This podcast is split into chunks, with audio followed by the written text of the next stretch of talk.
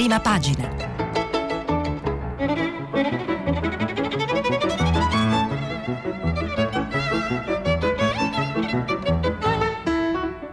Questa settimana i giornali sono letti e commentati da Ettore Maria Colombo, giornalista di Quotidiano Nazionale. Per intervenire telefonate al numero verde ottocento zero cinquanta trecentotrentatré. S M S e WhatsApp anche vocali al numero tre tre cinque cinque sei tre quattro due nove sei. Buongiorno, buongiorno a tutti. La rassegna stampa di prima pagina, Radio tre, l'ultimo giorno del, per la mia conduzione. E eh, dalla prossima eh, settimana avrete Bruno Manfellotto, editorialista del settimanale L'Espresso. Ma eh, allora, prima di parlare dei giornali di oggi, oggi è domenica e quindi chi vuole può andare a messa, ce lo dice l'Avvenire, è finalmente una vera domenica per i cattolici. Io volevo, eh, e non solo per i cattolici, eh, io volevo ricordarvi brevemente, perché poi temo di non avere eh, spazio eh, più tardi, eh, io volevo ricordarvi molto brevemente che sono usciti un sacco di inserti eh, culturali in eh, tutti questi giorni. Sono usciti settimanali, oggi c'è in edicola L'Espresso, fase quarantanove esclusiva su eh, Matteo Salvini, eh, Panorama era uscita giovedì, era uscito giovedì, aveva eh, un'inchiesta sulla e contro la ministra Azzolina della scuola. Eh, sette eh, dell'allegato al Corriere della Sera aveva in copertina Ilaria Capua, la virologa. Il venerdì, che esce ovviamente di venerdì, di Repubblica, aveva invece in copertina un grande scrittore, Cesare Pavese. Sono usciti anche eh, giovedì scorso Famiglia Cristiana, eh, settimanale cattolico di grandi inchieste, il settimanale L'Internazionale che parlava di tutte le nostre città, il settimanale Left. E per quanto riguarda gli inserti letterari, uno più bello dell'altro, domenicali, segnaliamo, la domenica c'è più tempo per leggere e quindi ci possiamo dedicare per esempio a leggere Alias, inserto settimanale culturale del Manifesto, due solitudini operose in cerca di condivisione. Eh, legati per quasi trent'anni, David Hume e Adam Smith pensavano l'amicizia come forma esemplare del rapporto tra esseri umani, dal libro Il miscredente e il professore di Dennis Rasmussen. Eh, poi c'è ovviamente la lettura, l'inserto settimanale di cultura del Corriere della Sera. Eh, ieri invece è uscito Robinson, inserto culturale di Repubblica, e Tutto Libri, inserto culturale storico della Stampa, eh, ma speriamo di citarlo alla fine, l'inserto domenicale del Sole ventiquattro Ore, l'anarchia a suon di musica, e alla fine vi diremo perché è davvero, davvero un bel inserto culturale quello che esce la domenica con il Sole. Ma torniamo a noi, torniamo alla nostra rassegna stampa, e dicevamo che oggi è domenica e quindi si può andare a messa. Durante tutto il periodo del lockdown non si ci poteva andare, le eh, messe per un periodo, persino le chiese sono rimaste tristemente chiuse, eh, sprangate, e quindi ovviamente Avvenire eh, dice che è una buona, è una buona domenica, una vera domenica, la settimana in cui eh, si può f- celebrare nuovamente la solennità dell'Ascensione e eh, appunto si può celebrare la presenza del popolo. Ulteriore banco di prova, ma il vescovo di Castellaneta e presidente della commissione episcopale della C E I per la liturgia, Claudio Maniago, è fiducioso. I fedeli hanno pienamente compreso lo spirito con cui bisogna vivere le misure di sicurezza previste per la partecipazione alla messa. E, eh, e questo per quanto riguarda eh, appunto, ma eh, tornano eh, a, a poter celebrare i loro riti.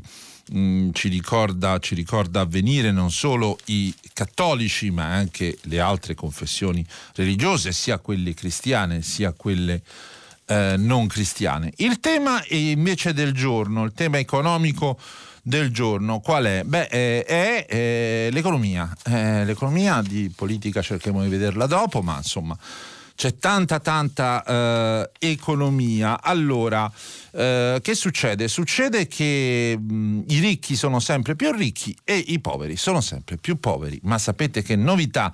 Però eh, anche durante le pandemie è così. Il Resto del Carlino, come Il Giorno e come La Nazione, fanno parte del gruppo Quotidiano Nazionale. eh, a cui appartengo, su cui eh, giornali per cui scrivo, eh, e titola proprio su questo: i ricchi e i poveri del dopo Covid, famiglie, negozi e imprese rischiano di chiudere mentre i big come Facebook hanno guadagnato miliardi. Intervista a eh, Berlusconi: il governo ha gestito male l'emergenza economica, ora serve uno shock eh, fiscale per eh, ripartire. Il direttore Michele Brambilla nel suo fondo, nel suo editoriale, dice che bisogna reagire ma senza drammatizzare, perché la crisi è grave ma eh, la miseria è un'altra, è un'altra cosa. E questa era l'apertura del Resto del Carlino, che poi ci ricorda nella fo- foto eh, fotocopertina di prima pagina, un classico di questo giornale, la grande fotona in prima, il mare, un bambino che esulta mentre sta andando eh, verso eh, la battigia e la spiaggia. Assalto alle spiagge riaperte nel primo weekend di libertà, nuove regole per i campeggi, le sagre e i rifugi di montagna. Oh, eh, e questa, dicevamo, è la questione è la questione dell'economia, ma è anche la questione eh, del come vivere eh, il turismo, il mare, la famosa movida da chiudere o da riaprire. Per esempio il Messaggero, sal- senza saltare i pali in frasca, ma restando un po' su questo, su questo fronte: gli scienziati, fermate la ressa, titolo a tutta pagina, appello del C T S dopo gli assembramenti vietati nelle spiagge e in città, così si ritorna nell'incubo.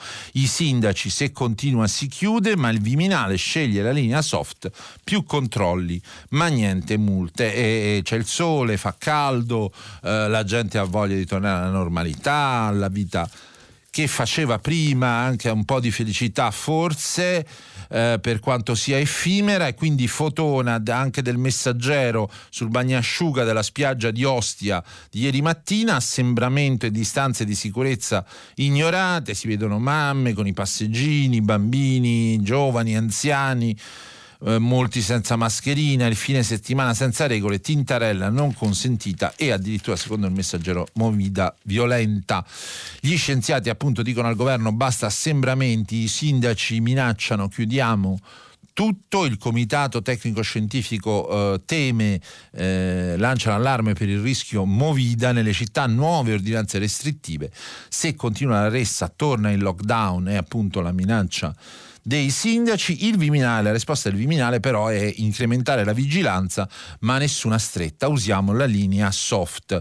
Il ministero fa appello al buonsenso ma aumenta le ispezioni al mare nei pub. Non sarà un caso che abbiamo un ottimo ministro degli interni, la prefetta Luciana Lamorgese, persona seria che lavora tendenzialmente in silenzio.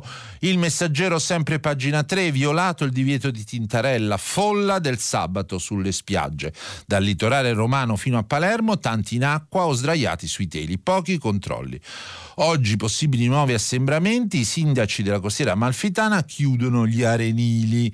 E, e, e ci sono le immagini di Viareggio, di Napoli, di Ostia, una voglia di andare al mare che ci si porta via, ma eh, resistiamo.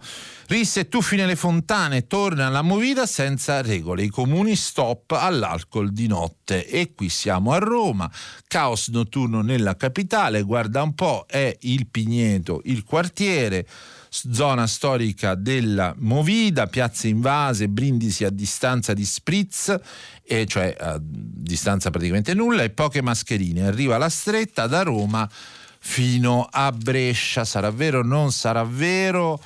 Uh, il centro di Roma da questo punto di vista è molto più tranquillo, ma sempre il Messaggero, il rebus turismo, perché eh, la questione movida è legata alla questione turismo. Sicilia e Sardegna da noi solo con il certificato di negatività, cioè si entra solo con quello. Braccio di ferro col governo.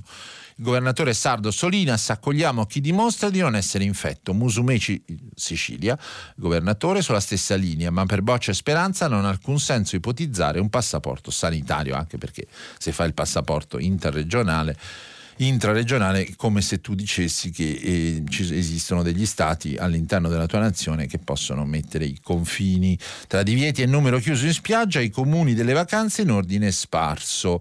eh, steward ai varchi, app per l'ombrellone, obbligo di segnalazione degli approdi, e in Liguria si prenotano anche gli scogli. Sì, l'avevamo letta ieri questa, eh, da Lerici, eh, luogo noto dei poeti romantici inglesi del primo Ottocento. Le mosse del governo, l'intervista al ministro della famiglia Elena Bonetti. Siamo sempre sul Messaggero. Centri estivi e via da subito, congedi parentali più lunghi. Centri estivi sono quelli per i bambini e i congedi parentali sono quelli dei genitori, sempre per i figli. La ministra della famiglia: le regioni già pronte possono partire prima del quindici giugno.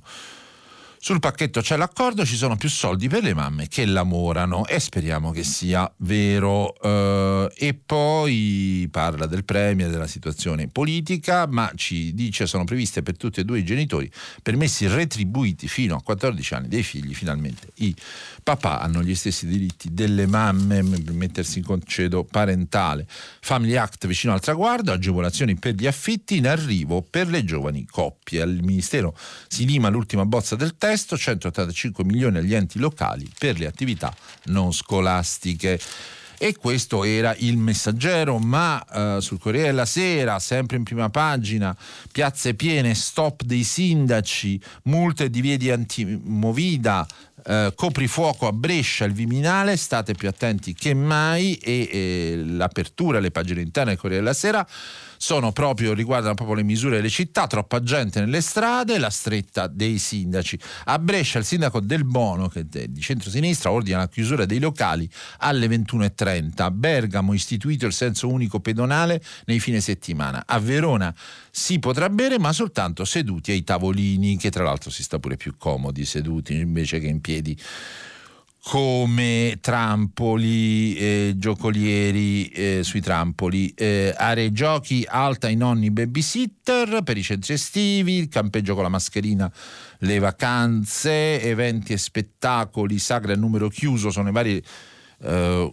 linee guida delle regioni, servizi e attività, noleggio auto con prenotazione. Il virologo Pregliasco, intervista al Corriere della Sera: in rete ricevo minacce, ma il rischio c'è ancora e dirlo è un mio dovere. Il comitato scientifico serve responsabilità, eh, Pregliasco racconta gli insulti che ha subito, leoni da tastiera, non fanno paura ma cadere le braccia.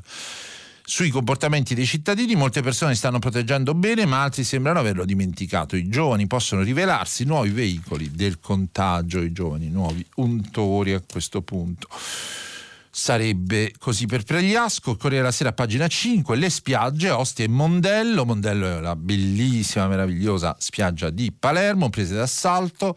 A Rimini stabilimenti ancora chiusi, dal Lazio alla Sicilia corsa al mare con qualche rischio, più di qualche rischio. A Cervia stazione al via, stagione al via con divieto di happy hour. A Savona multe da duecentottantacinque euro a undici bagnanti fuori legge. Insomma, a Savona sono belli severi.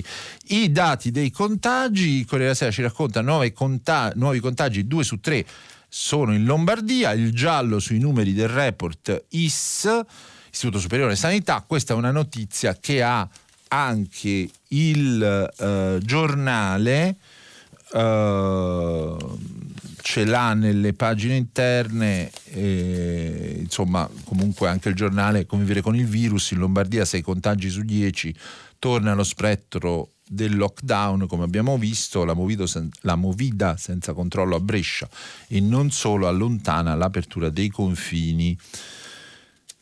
Il turismo spera, anche perché, eh, ci dice il giornale, l'Austria, eh, questo lo avevo modestamente scritto due giorni fa, prima chiude i confini con l'Italia eh, eh, e adesso li riapre. I tedeschi potranno venire da noi, anche gli austriaci a questo punto.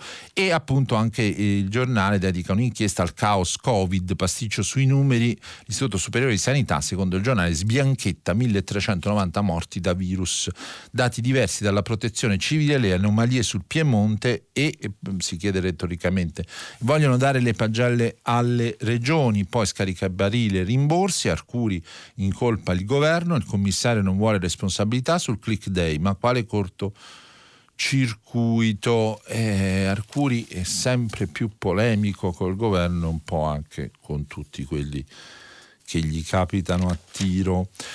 Tornando al Corriere della Sera, le, ci dice a pagina otto e nove: l'Europa più debole ha meno vittime, cioè molti paesi dell'est oltre alla Grecia e all'Albania hanno applicato misure stringenti subito dopo l'Italia, così hanno avvi- evitato l'impennata dei casi e dei morti. Cioè praticamente i paesi che hanno preso eh, misure più eh, stringenti sono anche paesi insomma un po' eh, più eh, debolucci economicamente, socialmente e politicamente, che però se la sono cavata meglio. Facendo il calcolo dei morti per milioni di abitanti, i paesi più ricchi, Regno Unito, Francia, Germania, Svezia e Belgio, sono quelli che ne vedono di più in proporzione al numero di abitanti, mentre invece i più deboli, Albania, Grecia, Romania, Ungheria, Repubblica Ceca, Polonia, Slovacchia, sono quelli che ne vedono di meno. Poi c'è uno studio, il federalismo dei tamponi, regioni, ecco chi controlla meglio, quindi molti test in Veneto e Trentino, ma anche in Basilicata, poco sopra la media nazionale Lombardia, Piemonte e Liguria, però hanno un tasso di malati che è triplo e, e quindi eh, diciamo differenze anche all'interno delle regioni. Ma su questo tema eh, turismo, eh, mare, movida da reprimere, ma anche spiagge da controllare, abbiamo eh, letto molto.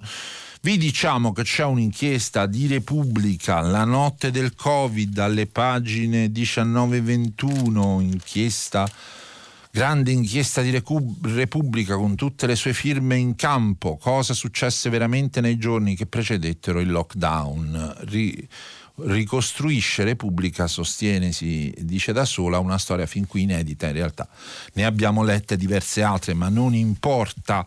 Eh, poi eh, vi voglio mh, segnalare che eh, ci so, continuano le polemiche sui virologi, su come sono, come si comportano, per esempio, e insomma il fatto che sono diventati, secondo alcuni, delle star. Un giornale come Libero, ci eh, sempre molto polemico, ci picchia molto su questo tema. Pro o contro, Burioni divide come l'allenatore della nazionale, il virologo presenzialista, un ritratto di Alessandro Giuli. Ma poi Libero ha una notizia fantastica: più morti coronavirus dove governa la sinistra. Altro che i sovranisti hanno sottovalutato, tutti accusano Trump, Johnson e Bolsonaro, ma ci sono stati più decessi in Spagna, Francia e Svezia, e, e in Italia aumentano i casi. Quindi eh, se sei, hai la sfortuna di essere governato da una coalizione politica di centrosinistra, ti becchi di più il coronavirus. Se invece sei governato da una coalizione di centrodestra, te, le, te lo becchi di meno. Immagino che se sei governato da una coalizione di destra-destra proprio sei immune.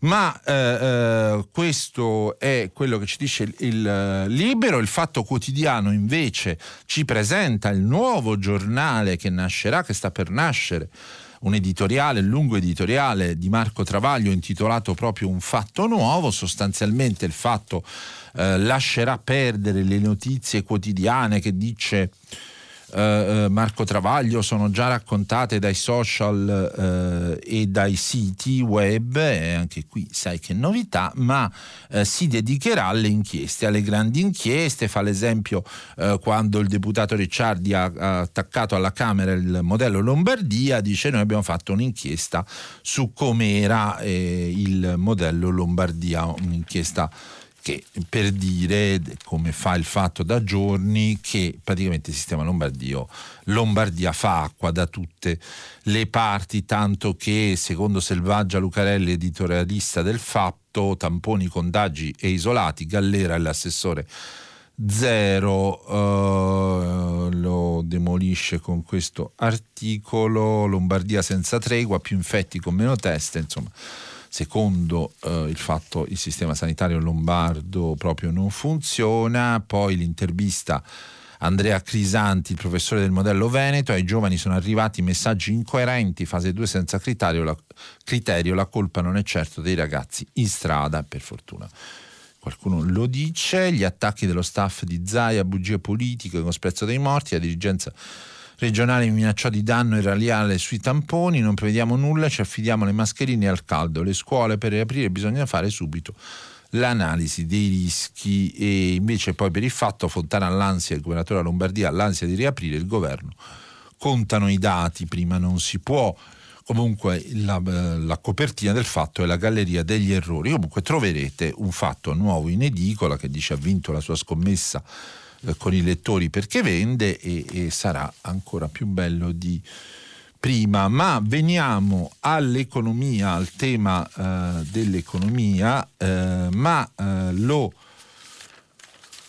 Lo vediamo eh, appunto, lo abbiamo già visto su Quotidiano, su Quotidiano eh, Nazionale, e lo abbiamo visto anche su altri giornali. Prendiamo Repubblica, eccola qua, eh, che dedica la sua copertina, la sua inchiesta di copertina Repubblica ogni giorno, eh, eh, cerca di distinguersi con un'inchiesta eh, di copertina come se fosse un po' un settimanale, poi una vecchia storia questa della settimanalizzazione progressiva dei quotidiani. E punta sulla scuola: genitori, professori e ragazzi uniti, a settembre ridateci la scuola. Migliaia in piazza in diciannove città per chiedere certezze sul ritorno in aula. Ieri c'è stata una manifestazione in diverse città italiane. Ieri sera per esempio ne ha dato conto anche sulla Rai la trasmissione di Gramellini, eh, poi già aveva Concita De Gregorio in studio, soprattutto aveva il professor Massimo Cacciari, che è stato primo firmatario, quello che ha lanciato un appello alla ministra dell'istruzione Azzolina perché i ragazzi possano tornare a scuola almeno per poter fare gli esami in presenza eh, il prima possibile, e per adesso non ci sono risposte da parte della ministra, che sostiene che invece che è molto meglio fare tutto online o la maggior parte delle cose online. Eh, Azzolina dice che però appunto è una priorità per il governo il ritorno a scuola, eh, i nodi sono le risorse e gli insegnanti per garantire a tutti la didattica in presenza, ma quella a distanza taglia fuori uno su tre, dicono i professori e eh, i ragazzi e ovviamente anche i genitori. Laura, otto anni, da Torino: in classe siamo più contenti e impariamo meglio. Che bello sentire questi bambini che dicono queste cose meravigliose, ci fanno avere fiducia nel futuro. A Milano niente sittine ma cento striscioni sulla lettera appello al ministro, più di ottantacinquemila firme. Poi Ilaria Venturi su Repubblica sempre ci racconta delle regole del comitato tecnico scientifico: un metro tra i banchi, obbligo di mascherina ma non alla lavagna, ingressi scaglionati per evitare assembramenti, mentre per le mense varranno le stesse condizioni dei ristoranti, viso scoperto per i bimbi alla materna. Non si capisce perché le spiagge e i luoghi della movida possano essere così affollate, come appunto ci racconta anche Repubblica. L'assalto alle spiagge riaperte, corsa contro il tempo dei balneari, e invece le scuole debbano rimanere chiuse, non si capisce ancora per quanto. E eh, oh, che cosa vi volevo leggere Sul, sulla questione dell'economia. Uh, cioè, ne parla anche Libero, ne parla anche La Stampa, che ah, fa il titolo di apertura sull'evasione fiscale che è arrivata a cento miliardi. La politica deve avere coraggio, serve subito una riforma fiscale. La denuncia del capo dell'Agenzia delle Entrate Ernesto Maria Ruffini, che in un'intervista propone una riforma fiscale che abbia come obiettivo quello di pagare meno ma pagare tutti. La crisi del Covid non diventi un'opportunità sprecata. Vast programma, direbbe il generale De Gaulle, nel senso che sono quelle cose che si annunciano e non si faranno mai. E però eh, Ernesto Maria Ruffini, direttore dell'Agenzia delle Entrate, ci prova a chiederlo alla politica.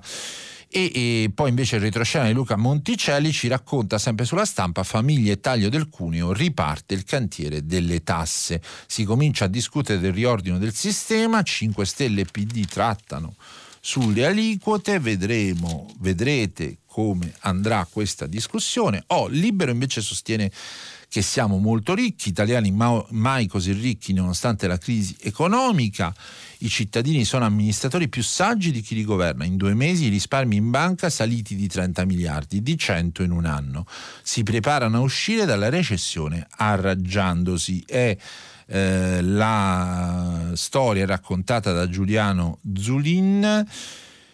E c'è anche l'editoriale di Vittorio Feltri, la gente oculata mentre lo Stato sa solo sperperare, perché appunto i conti correnti degli italiani non sono mai stati tanto pesanti quanto ora, scrive Feltri. L'ammontare complessivo del risparmio privato è di oltre milleseicento miliardi, non calcolando gli investimenti nei fondi e neppure il patrimonio immobiliare, nonostante l'ottantatré per cento dei connazionali occupi case di proprietà. Ciò significa che il nostro popolo è il più ricco d'Europa e il meno indebitato a livello familiare. Non è un dato irrilevante, semmai stupefacente, poi se la prende con i governanti. Tanto per cambiare, Feltri, che però fa una bella cosa, regala una campana che poi era la più vecchia campana del mondo, la regala al comune di Guadalfiera, che si trova in Molise. La donazione di Feltri fa tintinnare ancora il bronzo, un gesto d'amore per il Molise, dove il direttore di Libero ha trascorso le sue estati più belle. E, e, e, e dal sito moliseweb punto it il comitato del piccolo centro molisano Guadalfiera ci dice che altro che antimeridionale, il direttore è innamorato del nostro borgo. Guadalfiera è un bellissimo paese eh, appunto del Molise, dell'interno del Molise. In questo modo, diciamo, Feltri cerca anche di eh, impattare la polemica brutta che fece contro i meridionali. Eh, però lo sappiamo per certo che è innamorato per Mo- del Molise, eh? Questo lo possiamo garantire. Oh, eh, il Sole ventiquattro Ore ovviamente parla di economia, come potrebbe non parlarne il Sole ventiquattro Ore.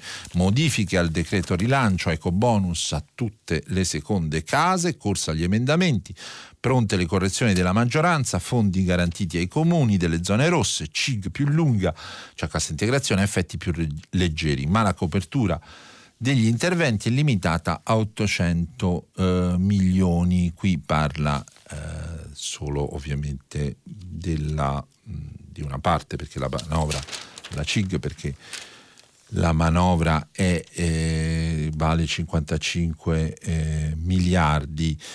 Orizzonte dicembre sempre per la C I G, eh, emendamento al D L rilancio, partita la corsa alle modifiche della manovra anticrisi, nodo risorse per gli ammortizzatori sociali, in cantiere ritocchi migliorativi su bollette, ecobonus, zone rosse stagionali, cioè eh, le cose che il Parlamento, che deve convertire in legge dello Stato il decreto legge, Eh, potrebbe migliorare. Le audizioni iniziano martedì alla Camera con il ministro Gualtieri eh, per esaminare appunto il testo. Mm, licenziamenti e cassa, resta il buco di due mesi. Puglisi, sottosegretario al lavoro, dice risolvere, siamo consapevoli del problema che è delicato ma abbiamo intenzione di risolverlo. Eh sì, eh.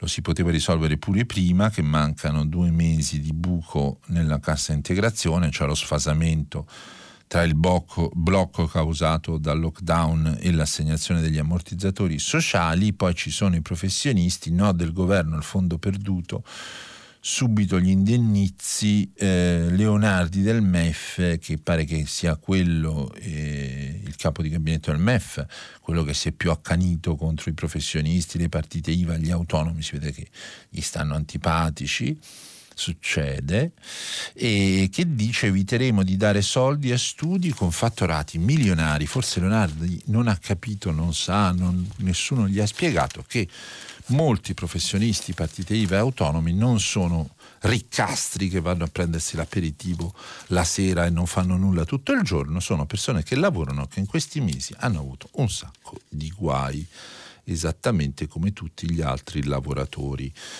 Oh, eh, Repubblica, Repubblica sul fronte economico eh, ci dice che... Eh, Scusate, eh, ci arrivo, c'è anche un'intervista a Landini, eccola qua. Ora serve una cassa integrazione uguale per tutti, cioè eh, il segretario della C G I L si rende conto che appunto non è che puoi dare la cassa integrazione solo ai lavoratori dipendenti del pubblico e del privato, eh, ma eh, chiede al posto di interventi una tantum e bonus, un ammortizzatore sociale universale che preveda anche la formazione. Le scuole devono ripartire in sicurezza a settembre, ma bisogna già decidere come lo faremo, dice sempre eh, Landini. e eh, sì, sarebbe giusto fare così, ci vogliono molti soldi per farlo e, e bisognerebbe togliere cose come il reddito di emergenza, il reddito di cittadinanza che vengono dati invece a pioggia, senza formazione e altro, eh, ma vabbè. Eh, oh, nelle spiagge non tornano solo eh, non tornano solo i cittadini normali, ma anche i politici, perché mentre il sindaco di Milano Sala, eh, che smania per avere un ruolo politico nazionale, chiede un governo dei capaci, solo due giorni fa in un'altra intervista chiedeva il rimpasto, eh, forse vuole eh, lui ambizioni di fare il ministro. Ma scopriamo da Carmelo Papa su Repubblica, pagina tredici, il tour estivo di Salvini è pronto per frenare la caduta nei sondaggi. Eh, Salvini mh, immagina di fare quello che fece l'estate scorsa, il famoso papete, vi ricordate, il tour estivo tra i suoi militanti e fedelissimi per eh, questa, allora era per cercare di dare la spallata al governo e ottenere le elezioni che non ottenne, e adesso invece sarebbe per uh, uh, recuperare consensi. Oh, la questione a questo punto, sempre legata all'economia, diventa quella dell'Unione, dell'Unione Europea. È una questione molto dolorosa. Repubblica ne parla con l'editoriale di Maurizio Molinari, effetto Covid sulla sorte dell'Europa, eh, perché eh, ci sono questi benedetti o maledetti quattro paesi frugali che si sono scagliati contro la proposta franco-tedesca del Recovery Fund e eh, contro la scelta, della decisione in teoria dell'Unione Europea di stanziare un piano da cinquecento miliardi di euro per soccorrere i paesi più colpiti, colpiti dal virus. Eh, questa è l'intesa raggiunta da Macron eh, e Merkel, ma deve ancora appunto essere sottoscritta nel Consiglio europeo dei capi di Stato e di Governo. Serve l'unanimità, devono essere tutti d'accordo, quindi questi sono già quattro contrari, ma ne basterebbe anche uno solo.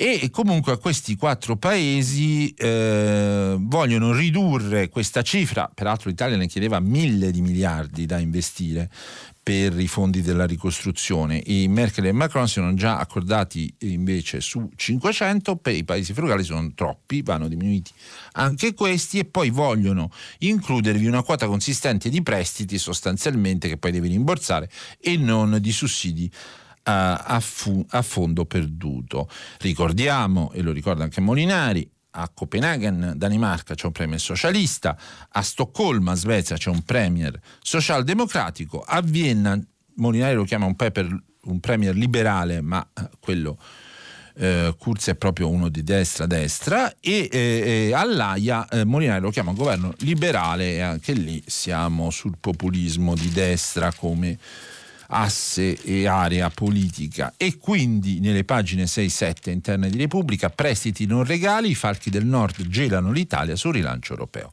Austria, Danimarca, Olanda e Svezia no a contributi a fondo perduto, Conte contrattacca, da soli diamo al bilancio U E più dei quattro messi assieme, e, e però appunto non esiste il voto ponderato, ogni paese in Europa vale uno e basta uno per bloccare tutto. L'intervista al consigliere della Merkel, Lars Feld, eh, che guida i consulenti economici della cancelliera, dice: i soldi arriveranno, ma Roma non può illudersi, dovrà ridurre il suo debito. E, e, e quindi questo vuol dire che per noi saranno dolori, soprattutto più avanti, quando dovremo fare la manovra economica d'autunno. Il retroscena di Alberto D'Argenio, corrispondente da Bruxelles, molto bravo su tutti i temi europei. Bruxelles cerca di mediare, fino a ottocento miliardi raccolti attraverso i titoli emessi dalla U E. Insomma, i, il numero dei soldi balla sempre un po'. Il valore complessivo del Recovery Fund Uh, eh, supererà comunque mille eh, miliardi, sussidi e finanziamenti senza condizioni ma con obiettivi precisi, cinquecento miliardi quelli st- decisi da Fr- Germania e Francia, ma è una decisione ancora non ufficiale contro gli effetti della pandemia. I quattro paesi frugali non accettano questa impostazione e chiedono meni- meno trasferimenti e più prestiti. La Commissione dovrà mediare. Perché si chiamano i quattro frugali? Perché Frugal Four, come i Fab Four, cioè come i Beatles, eh, eh, è stata la stampa anglosassone eh, a eh, dare ai quattro paesi Austria, Danimarca, Olanda e Svezia, che predicano l'austerità per i paesi del sud che invece eh, in modo poco amabile la stampa anglosassone, che non ci ama, chiama Club Med, cioè i paesi che vogliono solo stare in vacanza, non fare niente dalla mattina alla sera. I quattro frugali invece chiedono di limitare al massimo i contributi nazionali al bilancio comunitario, e la verità è appunto che cantano sempre la stessa canzone, a differenza dei Beatles. Eh, anche il Messaggero si occupa di questo tema ehm, con un editoriale di Romano Prodi che mette insieme questione economica italiana, questione economica europea.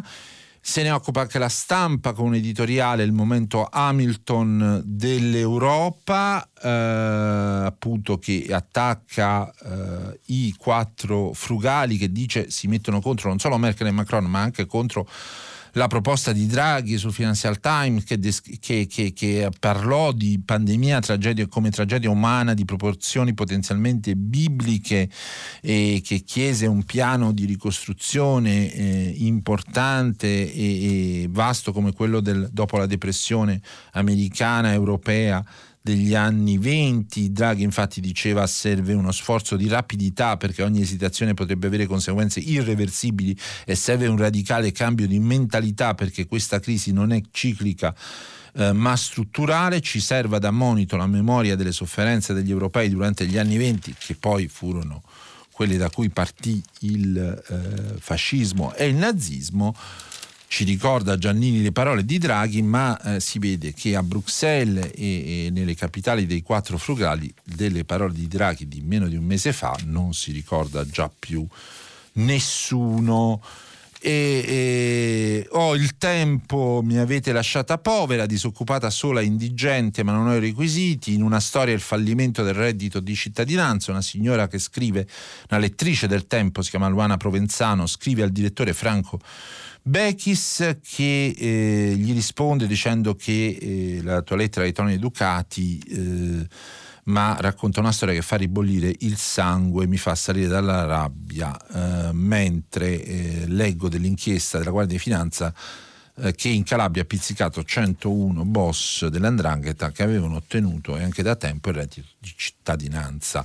So beh che se il tempo ci fanno una battaglia contro questa misura sociale ed economica, però che non funzioni è chiaro. Povera e senza reddito dei cinque Stelle, scrive la signora, il sussidio viene negato perché si basa sull'I S E E del duemiladiciotto, cioè chi in seguito ha perso tutto non viene riconosciuto come avente diritto. Questo eh, anche noi l'avevamo raccontato in un articolo su Quotidiano Nazionale, sentendo un'altra signora a cui successe una storia simile, e per cui e appunto ecco la lettera disperata di una donna che non ha più il lavoro, la domanda per il reddito di cittadinanza respinta due volte. E invece agli ndranghetisti arriva, non ho diritto nemmeno a ricevere la pensione per colpa della riforma fatta dalla Fornero. Insomma, la signora Prenzano è messa davvero male, ci dispiace, purtroppo di casi simili ce ne sono. Enrico Mentana, intervista di Massimiliano Lenzi, sempre al tempo. Enrico Mentana, dopo mesi di paura è tornata la rabbia, eh, ecco chi ci ha guadagnato durante il coprifuoco. Dice Mentana, meglio Conte dei populisti, ma a lui tanti poteri, ha avuto tanti poteri, un po' ne ha abusato. Eh, ricordiamo che nella questione fateci tornare a scuola, che, di cui si occupa anche il tempo, non c'è solo la scuola elementare, media e superiore, c'è anche l'università. Per esempio la professoressa Elena Granata racconta su Twitter la storia di Milano, docente al Politecnico, eh, molti miei alunni hanno detto che non reggono un altro semestre così, lo, stu- lo studio da casa uccide l'università, il Covid ha cambiato tutto, tante famiglie non hanno i soldi per comprare i tablet. Non è che la socialità, cioè per i ragazzini è fondamentale, ma eh, insomma per chi ha fatto l'università sa che eh, frequentare, parlare con i professori, parlare con, con eh, i propri compagni di corso, studiare insieme, aiutarsi, frequentare il tempio della cultura che è sempre è l'università, è fondamentale farlo fisicamente, mica lo puoi fare a distanza su WhatsApp o su Skype, ma non diciamo sciocchezze. e chissà se lo capiranno. Conte ripesca De Gennaro, eh, lei la mossa del Premier con l'ex poliziotto, riallacciare i rapporti con gli U S A dopo il pasticcio Russia Gate e preparare la sua salita al colle. Forse è un po' troppo eh, ah, la salita al colle di Conte, vedremo. eh, Cantone potrebbe invece eh, correre per il posto di procuratore capo eh, di Perugia, ma deve vincere resistenza, il gruppo che fa capo a Davigo, eh, perché ha lasciato Cantone l'anticorruzione d'Autority nove mesi prima della scadenza, in polemica eh, con il governo giallo-verde. La speranza di Mattarella, qui si tira in ballo, e si tira in ballo parecchio, il capo dello Stato, e l'ANAC a guida De Gennaro può lasciare il segno. Finora l'autorità si è rivelata tanto fumo e poco arrosto. Oh, questa cosa ci permette di eh, introdurre il tema eh, A della U E, come della scuola parlava molto anche il manifesto, eh, colpi bassi sul rapporto dei frugali, eh, il fondo dei frugali secondo il fondo della U E secondo i frugali, e priorità alla scuola a settembre e domani, erano eh, le pagine del manifesto dedicate alla questione. Ma eh, allora succede che, come ieri abbiamo celebrato l'anniversario di Falcone, il Presidente della Repubblica ha detto delle parole molto belle, secondo me. Sono stati esposti eh, le bandiere eh, e drappi alle finestre, e insomma eh, ci sono state tante belle cose, anche con un po' di sana retorica, perché ogni tanto ci vuole pure la retorica quando ricordi persone così, ma, ma eh, non a tutti va bene. E eh, la questione, perché c'è la questione delle intercettazioni che riguarda che riguarda la magistratura. Insomma, adesso vedo che il tempo è finito, magari la riprendiamo dopo. La Verità, Il Giornale eh, e, e in parte anche Il Fatto, in parte anche Libero, sostanzialmente se la prendono col capo dello Stato, Sallusti. Eh, sapendo con i magistrati, eh, Sallusti per, dicendo che vuole difendere Falcone, fa dei paragoni da parte dei giudici, per i giudici francamente imbarazzanti, secondo me non giusti, con parole troppo pesanti che non vi leggo. Eh, racconta Il Giornale nelle pagine interne, caso C S M, rissa tra magistrati, terremoto ai vertici della A N M, la pubblicazione degli atti dell'inchiesta di Perugia scatena la resa dei conti, Poniz e Caputo si dimettono nella giunta della A N M. Oh, poi c'è un articolo di Luca Fazzo, pressioni, sms e nomine, il silenzio del Quirinale e la guerra delle toghe, sotto accusa l'attivismo dei portavoce di Mattarella nel C S M.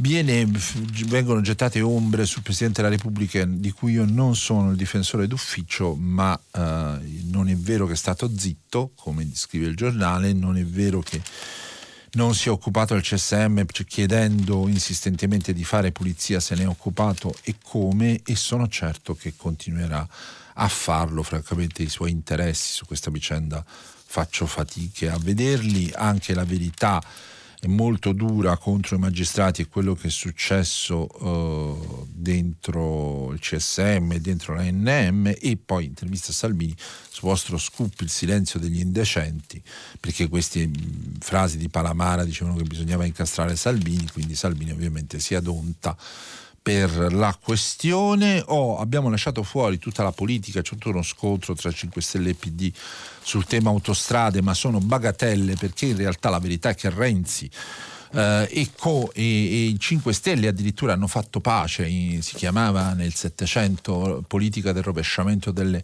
alleanze, la metteva in campo Federico di Prussia, eh, grande generale, e quindi Renzi e Di Maio hanno fatto pace, anche Renzi e Conte. A questo punto sono P D e cinque Stelle che litigano, ragazzi, è sempre un po' la stessa solfa, ne parlano di reg- diversi giornali, se proprio volete approfondiamo tra poco nel filo diretto, perché la rassegna stampa di oggi finisce qui e vi aspetto ovviamente dopo la pubblicità per rispondere alle vostre domande. A dopo. Ettore Maria Colombo, giornalista di Quotidiano Nazionale, ha terminato la lettura dei giornali di oggi. Per intervenire chiamate il numero verde ottocento zero cinquanta trecentotrentatré. Sms e WhatsApp, anche vocali, al numero tre tre cinque cinque sei tre quattro due nove sei. Si apre adesso il filo diretto di Prima Pagina per intervenire e porre domande ad Ettore Maria Colombo, giornalista di Quotidiano Nazionale. Chiamate il numero verde ottocento zero cinquanta trecentotrentatré. Sms e WhatsApp, anche vocali, al numero tre tre cinque cinque sei tre quattro due nove sei. La trasmissione si può ascoltare, riascoltare e scaricare in podcast sul sito di Radio tre e sull'applicazione Rai Play Radio. Ah, buongiorno, eccoci. Scusate, stavo guardando i vostri messaggi, che sono tanti e sempre molto interessanti, molto colti. Per esempio Italo da Bergamo mi eh, dice, fa gli apprezzamenti per la mia conduzione, ma questo non ci interessa, eh, che il governo austriaco, mi ricorda giustamente, è una coalizione tra il Partito Popolare di Kurz e i Verdi. I liberali di destra, gli eredi cioè di Haider, che era quello della destra-destra storica eh, eh, austriaca, invece stanno all'opposizione. Assolutamente vero, lei ha assolutamente ragione, però questo Partito Popolare di Kurz, caro signor Italo, a me proprio tanto popolare, tanto democratico non mi sembra, però questo è il mio giudizio. E um, Matteo dice: povera la scuola e l'università senza contatti umani diretti e ridotte a fredde istituzioni che danno solo uh, diplomi. E uh, ci abbiamo, abbiamo messaggi anche sulla lotta all'evasione. Mm, poi si dice, appunto, molti esperti danno fiato alle trombe sui giovani. Si, ci scrive Marilisa, credo, Marilisa eh, scuola a distanza, ritorno a scuola, ma uh, non è che i giovani sono tutti uguali, è vero. Uh, oddio, la signora Elena dice che il giornalista ieri, nella mia, quindi io nella rassegna stampa ieri, non ho letto sulla Verità che è stata assolta un'altra vittima innocente degli inventori degli abusi di Bibbiano, un uomo accusato ingiustamente di, bi- di abusi. Non, non me ne sono accorto, non l'ho vista, forse le pagine troppo avanti. E, e va bene, io direi che possiamo prendere la prima telefonata. Pronto? Sì, buongiorno, sono Francesca, telefono da Padova. Ho sì. sentito la sua mh, comunicazione, che appunto sono aperte tutte le chiese, quelle che contengono il Dio con la D maiuscola. E però sono aperte anche le chiese laiche, quelle che hanno il D, il D con la D minuscola, quello del Dio danaro. E penso che non abbiamo proprio capito niente. Io ieri sera eh, parlavo con una commessa del supermercato, era molto dispiaciuta perché ha detto che non, per due mesi avevano vissuto una vita più umana e adesso finiva tutto. Grazie, buongiorno. Buongiorno, grazie signora, eh, ha fatto il suo intervento, ha detto quello che eh, pensava. La prossima telefonata, buongiorno. Eh, buongiorno, sono Vizia da Napoli. Come, scusi, il nome non ho capito bene. Vizia, ah, da bis- Napoli. Vizia. Buongiorno. Okay. Salve. Buongiorno. Io volevo mh, portare questa osservazione sulla uh, movida nei centri storici sì. italiani. Eh, a Napoli, in più rispetto magari alle altre città, ehm, per esperienza vi dico che abitando nel centro storico, molte di queste attività, la stragrande maggioranza, è alimentata da capitali malavitosi. E, mm. E quindi mi chiedo questo, innanzitutto perché queste attività dovranno beneficiare dei fondi statali di aiuto a, alle attività che hanno sofferto per l'emergenza Covid, e perché il sindaco nostro chiede addirittura un'estensione degli orari, anziché chiudere alle ventitré, di riprendere gli orari normali. E mi chiedo perché invece per questo tipo di attività eh, non si, non si pensa magari che l'emergenza Covid possa essere un'occasione per rivedere certe fette d'economia che in realtà nascondono ben altre cose. Grazie. Eh, Carabissa Napoli, che tra l'altro hai una voce giovane, quindi immagino che, che tu invece sia di quei giovani che, che non se la sentano di uscire, voglia eh, stare a, a tenersi a tutte le regole, quindi questo ti fa onore. Ma eh, che i locali siano tutti in mano a capitali malavitosi o in mano alla criminalità organizzata, io francamente non lo credo e non lo penso, e, e, ma men che meno di Napoli, dove pure insomma di problemi di criminalità organizzata mh, storicamente ce ne sono stati, li ha conosciuti ai noi. E mh, perché il sindaco De Magistris, che l'anno prossimo non si ripresenta, sta facendo un patto col governatore De Luca per cercare un nuovo candidato di centrosinistra per il comune, perché addirittura chiede di estendere gli orari invece di diminuirli dei locali notturni, io questo eh, non lo so, bisognerebbe chiederlo a lui. In generale secondo me i napoletani si sono comportati molto bene, tutte, anche i campani, al di là delle, delle, di De Luca che ha fatto i suoi show.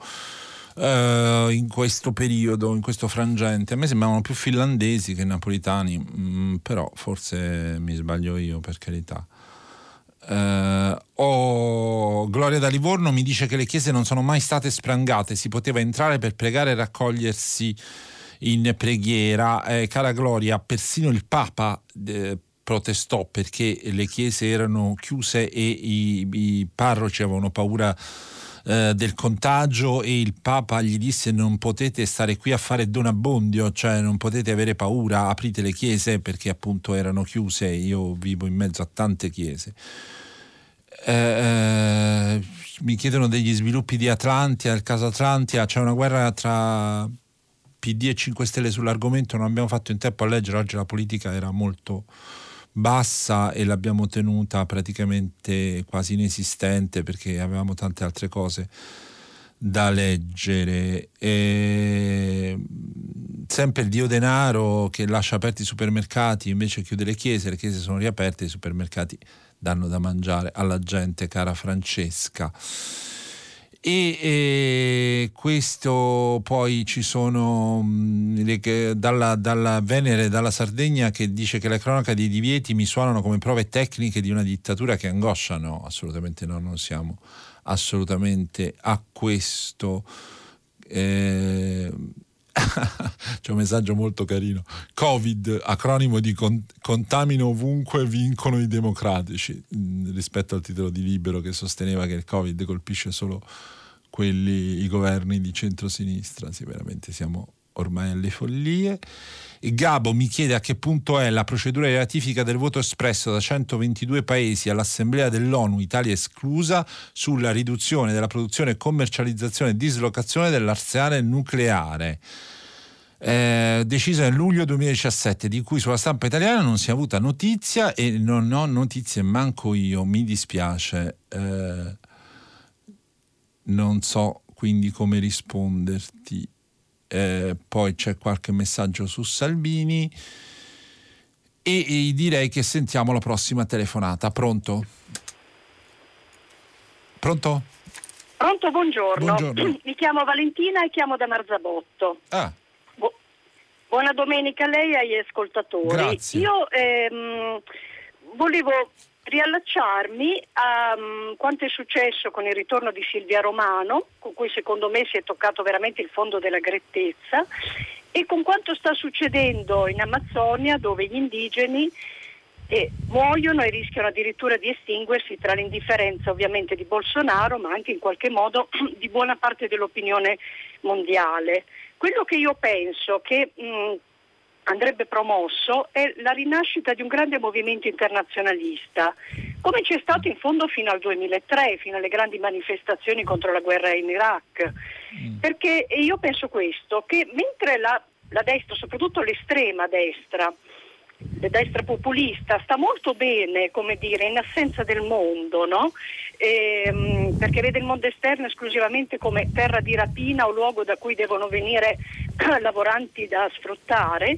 Invece per chi sia, non dico necessariamente di sinistra, ma anche abbia comunque un'ottica democratica, umanitaria, è fondamentale mh, come dire, ricordarsi che esiste il mondo. Questo perché eh, che lei una volta avrebbe chiamato internazionalismo proletario. Una volta l'avremmo chiamato così, ma secondo me possono essere ottimi esempi anche il lavoro che stanno facendo ad esempio una parte, la, la, la parte più democratica della Chiesa, no? eh, oppure i volontari, quindi non è necessariamente, diciamo, in un'ottica ehm, strettamente politica, no? Certo, eh, io quello beh. che mi ricordo, eh, sì, quando ero ragazzina, era ad esempio, si guardava moltissimo come esempio all'America Latina, alle lotte dell'America Latina, eh, no? Sì, sì. È e... chiaro che adesso la risposta sarebbe: ma io, ehm, non so, ad esempio, sono un precario, cosa me ne importa se muoiono gli, ehm, gli indigeni? Prima, non è solo perché prima di tutto sono esseri umani, ma anche perché secondo me è la stessa logica, cioè la logica che porta um, al precariato, la lotta per i loro diritti e anche la tua. Esattamente, sono, sono anche, e fra l'altro non per niente eh, i reazionari di, di, diciamo, italiani guardano con simpatia a Bolsonaro, al governo turco, a questi governi, e sono anche modelli pericolosamente, come dire, che si propongono. Cioè, a me, per signora esempio, Valentina, io la, la devo fatto... la deve è sì, stata sì, chiarissima. No, la devo interrompere perché l'ultima puntata in cui io sono qui e l'ultimo giorno dobbiamo dare spazio alle altre eh, eh, opinioni. Le chiedo molto scusa, eh, ho interloquito con grande piacere con lei, eh, rifacendomi venire alla mente ricordi di gioventù. Tutto quello che lei dice è molto, mi ricorda appunto tanti bei momenti eh, della vita passata e dei sogni di quando eravamo giovani, ma eh, è anche tutto un po' finito, come lei giustamente stessa ricordava. I movimenti no global, l'antiglobalizzazione, eh, sia italiani che mondiali, sostanzialmente dopo il duemilauno duemiladue, quindi dopo, per quanto riguarda noi, i tristi fatti di Genova, mh, sono ferma, si sono fermati, sono arenati e, e non se n'è più parlato. Quella roba lì non esiste più. Eh, si può dire che è un bene, si può dire che è un male, ma questo è. Eh, la prossima telefonata? Pronto? No. Buongiorno, mi chiamo Elio, telefono da Roma. Sì. Senta, io leggo eh, in internet qua, Libero, nonostante la crisi economica, gli italiani mai così, così ricchi. Dici, l'abbiamo letto prima in rassegna, sì. Ecco, esatto. Però mi chiedo, come possiamo andare in Europa a chiedere con la Eh, recovery fund, soldi a fondo perduto? A questo punto noi siamo ricchi, ovviamente i soldi li dobbiamo tirare da, fuori dalle nostre tasche, no? Anche perché poi tra l'altro in Europa ci considerano un po' degli untori, diciamo, dei manzoniana, manzoniana memoria, e quindi conti non c'erano nemmeno tutti i torti, perché dico, eh, eh, dico questi virus dalla Cina non è che sono arrivati col treno, con la macchina, in bicicletta o a piedi, probabilmente saranno arrivati all'aeroporto della Malpensa di Milano e a quello di Bergamo, non le pare? Mm. Signor Elio, allora eh, eh, lei mette in luce una contraddizione, eh, cioè lei dice: ma come, noi andiamo in Europa a chiedere tutti questi soldi, questi prestiti, perché non ce la possiamo fare, perché siamo stati schiantati dal coronavirus, come non solo noi, anche eh, altri paesi, e, e poi invece Libero ci racconta che eh, siamo eh, invece ricchissimi. Allora qui bisogna intenderci, il punto è, eh, e secondo me Libero non fa un buon servizio alla sua causa, Eh, amplificando la notizia che i risparmi in banca degli italiani sono saliti di trenta miliardi in due mesi e di cento in un anno, e mediamente ci sono diciottomilasettecentocinquantatré euro sul conto corrente. Averceli diciottomila euro sul conto, ammazza. E, e, e questo è, è una cosa che Giuliano Zulin, bravo giornalista di Libero, ci fa i conti in tasca a noi cittadini. Però attenzione, perché se tu propagandi troppo questo eh, dato, poi il governo ci pensa bene eh, sopra e dice: beh, allora sai che c'è, ti faccio una bella patrimoniale, ti metto la tassa sulla ricchezza, o addirittura, come fece il governo Amato nel novantadue, faccio il prelievo forzoso, prelievo forzoso sui conti correnti e mi risolvo il problema del deficit, del rapporto deficit-P I L, del debito e quant'altro. Ma non si può fare cassa, ovviamente, la mia è una provocazione, non si può fare cassa eh, sulle casse private degli italiani. e quindi noi chiediamo all'Unione Europea, a cui contribuiamo con molti fondi e molto denaro, eh, che ci dia una mano per affrontare questa eh, difficilissima emergenza. Questo è un po' il punto. La prossima telefonata? Ah, e ecco, eh, gli sms eh, che pure ci arrivano, eh, eh, ce ne arrivano diversi. Sempre sulla questione europea, Luca ci dice: l'Italia non speri molto dall'Europa, nemmeno da chi si mostra più accondiscendente, ma metta in campo mezzi propri ricorrendo al credito dei cittadini. Io un B T P a lunga scadenza e con tasso basso, aggiustabile ovviamente nel tempo in base agli, antami- agli andamenti, lo sottoscriverei senza problemi. Qui questa telefonata mi permette di ricordare che giorni fa un ascoltatore invece attaccava pesantemente l'uso dei B T P dicendo che sono speculativi, meglio C C T, e, e io diciamo non ho prontamente mh, replicato che invece appunto i B T P sono un'ottima forma di investimento. Si sta parlando anche di buoni straordinari italiani, una proposta avanzata da diversi imprenditori come Arturo eh, Artom come, eh, o da ex politici come Giulio Tremonti, ma ne parlano in molti. Oh, Carla mh, dice che ci sono tanti miliardi di, evas- di evasione fiscale e poi compriamo i bombardieri, che, che immagino si riferisca agli F trentacinque, che sono però aerei da caccia che ha venduta la Lockheed americana. È un prestito, un, un contratto che abbiamo fatto, lo dobbiamo onorare da molti anni e che l'aspettiamo. Ma passiamo alle eh, telefonate di nuovo. Pronto? Buongiorno a lei, dottor Colombo. Buongiorno. Io sono Carmine da Milano. Buona sì, domenica. Buona domenica. Vorrei porre una questione in merito a tutte queste richieste di soldi, di indennizi, quasi con tono ultimativo e feroce, mi sembra, di grandi gruppi industriali e finanziari al governo, allo Stato, ma non solo dalla F C A Fiat, vorrei parlare, o da proprietari di grosse catene dei supermercati, non faccio nomi, che hanno fatto i soldi a palate nella pandemia, aumentando le vendite, i prezzi e i guadagni anche fino e provato al quindici per cento. Bensì io vorrei richiamare l'attenzione sul caso della società Atlantia del gruppo Benetton, sì, che è gestore dell'ottanta per cento delle autostrade in Italia. Ecco, in breve, il sottoscritto segue da anni, da appassionato, studioso, le vicende economiche del paese, e io ho qui sotto gli occhi dei ritagli di articoli e rapporti sul suddetto gruppo su un giornale anche tipo il Sole ventiquattro Ore, dove si evidenziano i mancati investimenti o sempre rinviati sulla rete universale, ma puntuale questa società nell'incassare enormi guadagni con una concessione folle, tipo, no, tipo fino al duemilatrentotto, delle tariffe con cifre garantite all'epoca, faccio nomi, da Berlusconi e compagnia, ripeto, con concessioni folli fino al trentotto, ma noi ci rendiamo conto. Allora, concludo, e grazie all'attenzione, e dopo gli omicidi della quaranta, delle quarantatré povere vittime del crollo del Ponte Morandi, questi chiedono pure soldi, minacciano, ma in quale paese viviamo? Grazie dottore del suo ascolto. E eh, grazie a lei. Adesso non possiamo ovviamente creare una relazione diretta tra la tragedia del crollo delle vittime del Ponte Morandi e eh, quello che è successo eh, e la gestione che Atlantia e Autostrade fanno eh, dell'opera delle manutenzione delle autostrade italiane.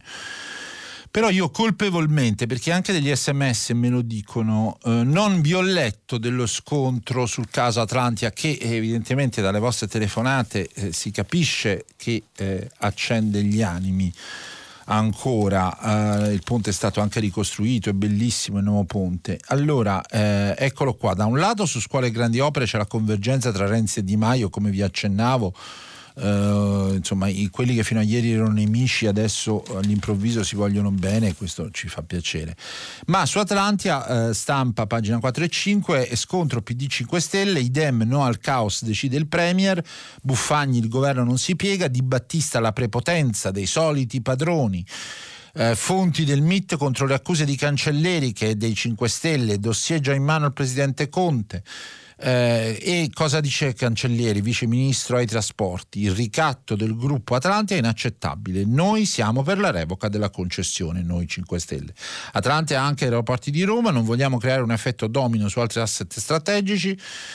Eh, e, e che qui sono uno virgola venticinque miliardi di euro che il gruppo Atlantia ha richiesto per, eh, per Aspi con la garanzia della S A C E, cioè la stessa cosa che ha chiesto F C A, no? Chiedono un uh, prestito uh, uh, attraverso la garanzia della società pubblica S A C E per le perdite subite. uno virgola cinque miliardi di euro la riduzione delle tariffe offerte da Aspi al governo nei mesi scorsi, quattordici virgola cinque miliardi di euro previsti dal nuovo piano di investimenti della società Autostrade. C'è il rischio crack, cioè questo è il problema che si lega alla richiesta di molti partiti, tra cui quello di Renzi, Italia Viva, di un piano shock per le infrastrutture. Rischio crack, bloccate centinaia di opere, si perdono oltre sessanta miliardi. La società, eh, cioè Atlantia, è senza liquidità. Ci sarebbero, scrivono dei professori, anche gravi, rischio di gravi conseguenze per il paese, perché ovviamente ci sono, eh, sarebbero conseguenze mh, occupazionali. E questo per recuperare un po' eh, il, la questione che anche i giornali di destra, Giornale e Verità, tirano fuori sul caso Autostrade. La prossima telefonata, pronto? Pronto? Sì, buongiorno. Ah, buongiorno, mi chiamo Roberto e chiamo da Belluno. Sì. Eh, mi avete gentilmente chiamato voi a proposito dell'argomento del fiscale. E io avevo scritto questo messaggio. Eh, io cinquanta anni fa frequentavo l'università, ero figlio di due insegnanti elementari e pagavo la sopratassa. Tutti i miei amici, figli di commercianti, professionisti eccetera, addirittura percepivano il presalario. Non è cambiato niente, viene, sono sempre gli stipendi fissi, i pensionati che pagano le tasse, gli altri non le pagano mai. Hanno avuto tempo cinquanta anni per fare riforme fiscali, ma non se ne vede. Ma lei va per, sì, cioè anche le tasse universitarie anche si riferiva, no? Le tasse. Io pagavo la sovrattassa sulle tasse universitarie, figlio sì, di sì. due maestri sì, elementari, sì, sì, sì, mentre sì, gli altri. Sì. Ecco, volevo solo fare notare questa cosa. Eh, grazie signor Roberto da Belluno, eh, è stato molto gentile e a ricordarci sì, che purtroppo le sperequazioni rispetto alla tassazione eh, e quindi al problema enorme dell'evasione fiscale ci sono in questo paese da molto tempo eh, e restano eh, e ma avevamo, ogni tanto ci perdiamo dei messaggi, anche nei giorni scorsi ce ne scusiamo eh, con molti ascoltatori dei quali ci siamo persi i messaggi, gli sms che arrivano perché sono veramente eh, tanti eh, sono, alcuni sono messaggi anche un po' provocatori ma, ma è giusto che lo siano.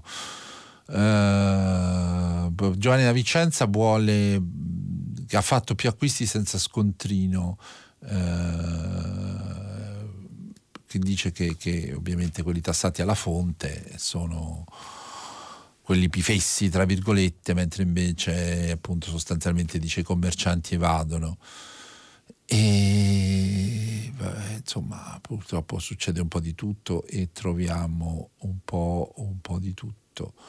Mariella dalla provincia di Cuneo dice che visto che l'Italia ha una ricchezza privata di dieci mila miliardi, un'inversione fiscale di cento miliardi, valori superiori a ogni Stato europeo, è comprensibile la resistenza di alcuni Stati a concederci aiuti senza condizioni. Sì, però non, non possiamo neanche metterci in uh, condizioni di inferiority complex, che solo perché abbiamo i nostri problemi e ce li abbiamo tra l'evasione fiscale, il debito, il deficit, e allora eh, dobbiamo andare in Europa col cappello in mano. Noi siamo contributori, siamo, essendo un grande paese per popolazione, per reddito, P I L pro, pro capite, per struttura industriale, siamo uno dei più grandi e noi non siamo solo un paese che, che va a chiedere col cappello in mano all'Unione Europea di darci l'elemosina, noi siamo dei contributori e dei grossi contributori al bilancio dell'Unione Europea.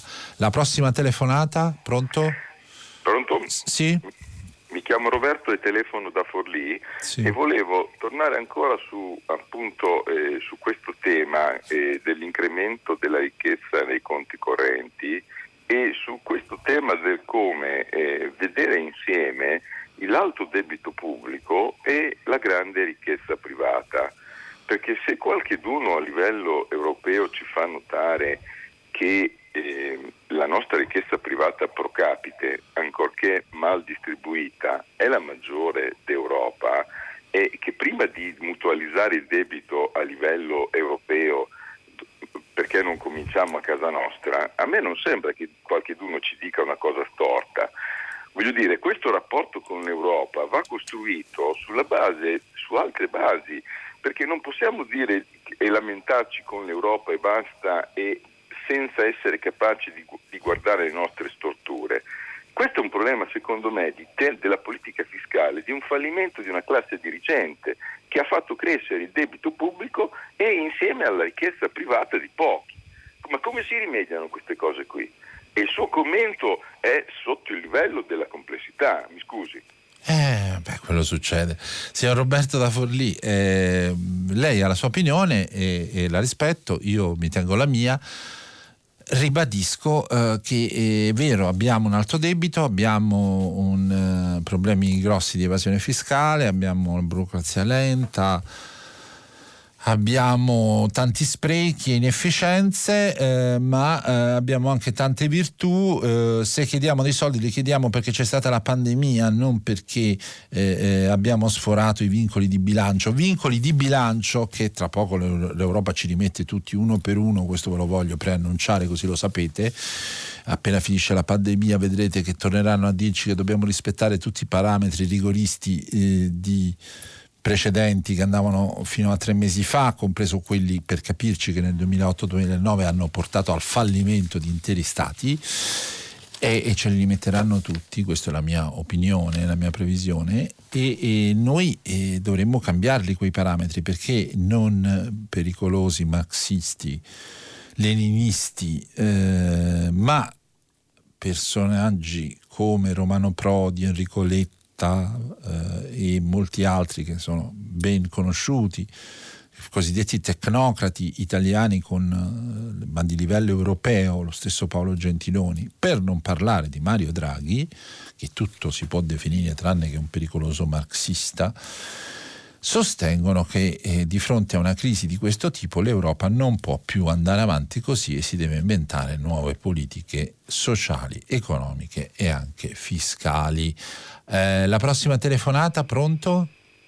Buongiorno, io sono Matteo Ferrari, chiamo dalla provincia di Trento, sono un attore, cantante, professionista. Sì. E volevo ricordare che nei giorni sì. scorsi è stato demolito dal governo di Edi Rama il Teatro Nazionale di Tirana in Albania.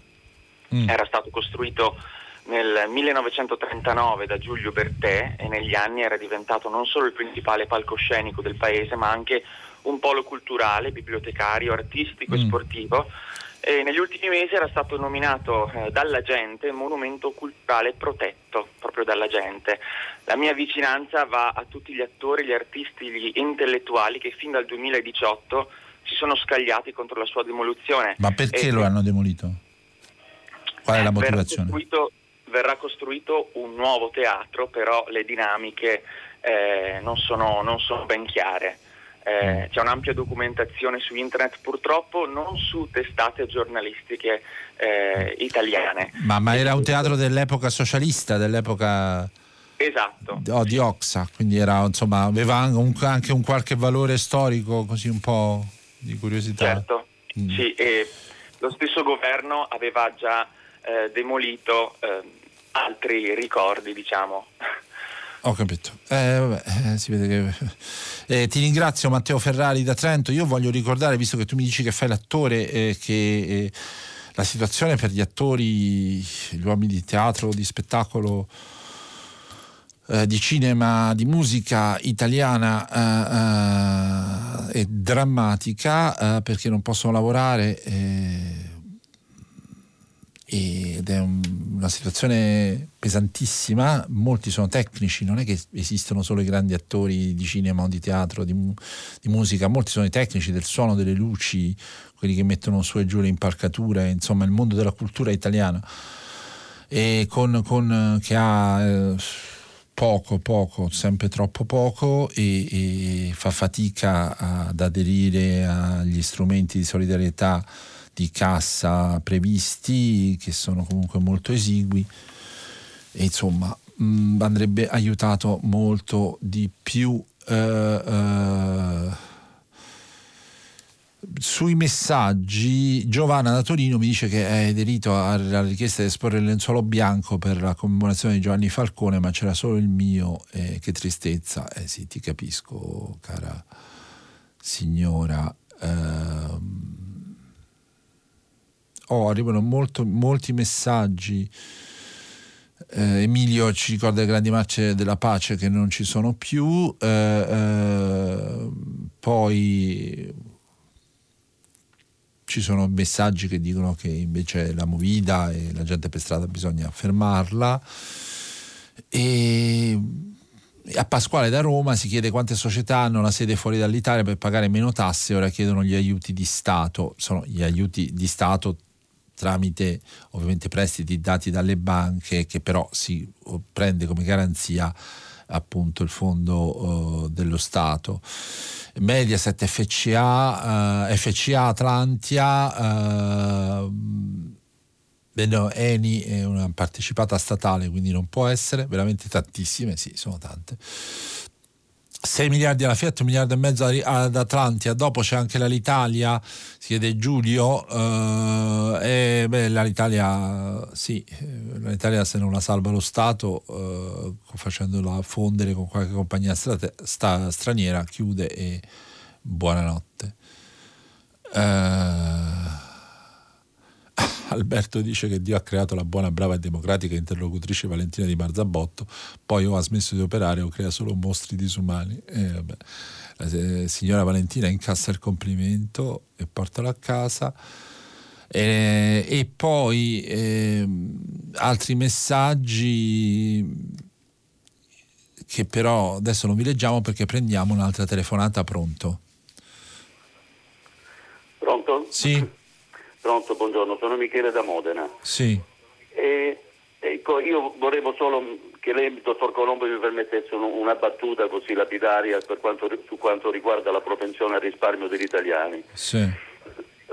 La buonanima di mio padre diceva sempre: quando hai in tasca dieci lire, cerca di risparmiarne almeno dodici.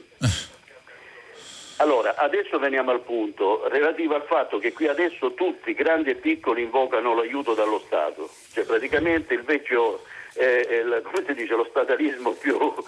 Eh, si è tornato di moda lo Stato, si è tornato, molte volte. Adesso è tornato di moda. Cioè... Che, tu, che lo Stato sia per tutti. Però poi alla fine rimarremo sempre col solito problema, che nessuno ci sarà più per lo Stato. Perché adesso si può capire il piccolo commerciante, il professionista, il disoccupato, chi più chi meno, che hanno veramente bisogno, che sono alla canna del gas, come si suol dire.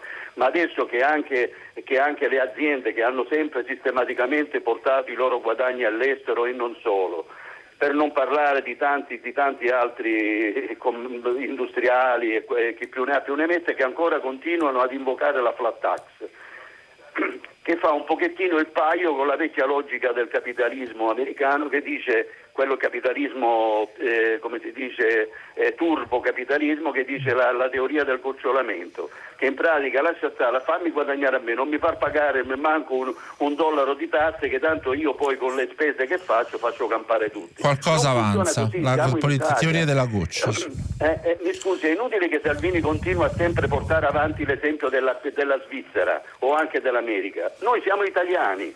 Io la ringrazio, signor Michele da Modena, la ringrazio, mo- la ringrazio molto, ma siamo ancora un po' verso la chiusura. Lei ha esposto in modo molto chiaro il suo pensiero, io mi limito a registrarlo.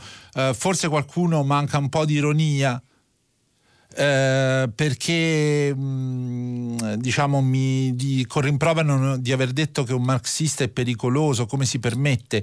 Era, ero ironico, non è un pericoloso marxista-leninista, era un'affermazione ironica.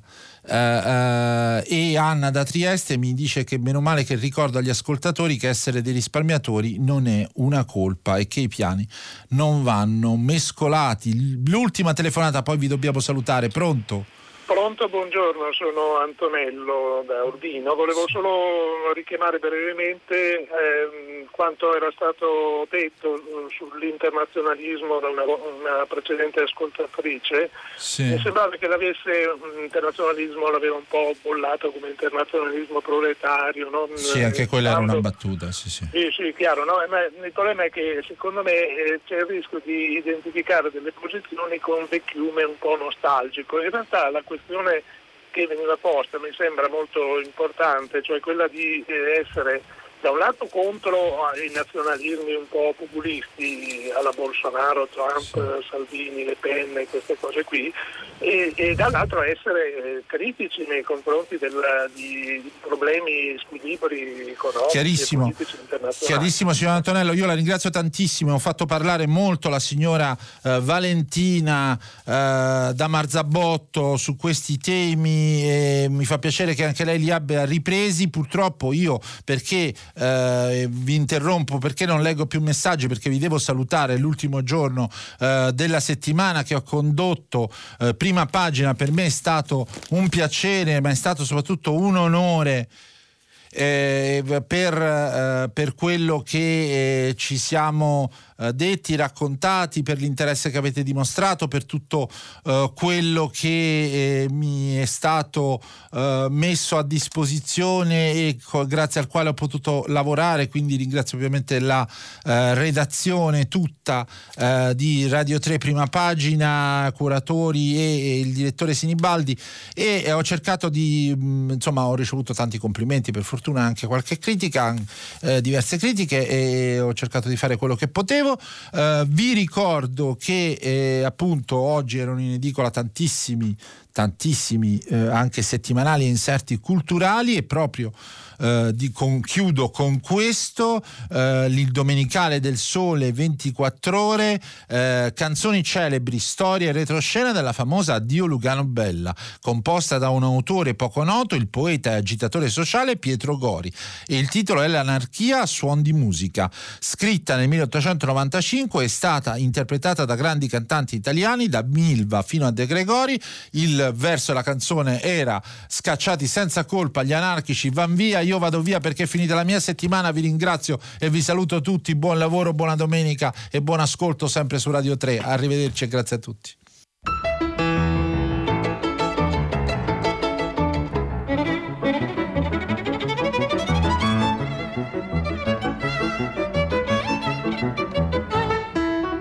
Termina qui il filo diretto tra gli ascoltatori ed Ettore Maria Colombo, giornalista di Quotidiano Nazionale. Da domani, lunedì venticinque maggio, la trasmissione sarà condotta da Bruno Manfellotto, editorialista del settimanale L'Espresso. Prima Pagina è un programma a cura di Cristiana Castellotti. In redazione Maria Chiara Beranec, Natascia Cerqueti, Manuel De Lucia, Cettina Flaccavento. Posta elettronica primapagina chiocciola rai punto it. La trasmissione si può ascoltare, riascoltare, scaricare in podcast sul sito di Radio tre e sull'applicazione Rai Play Radio.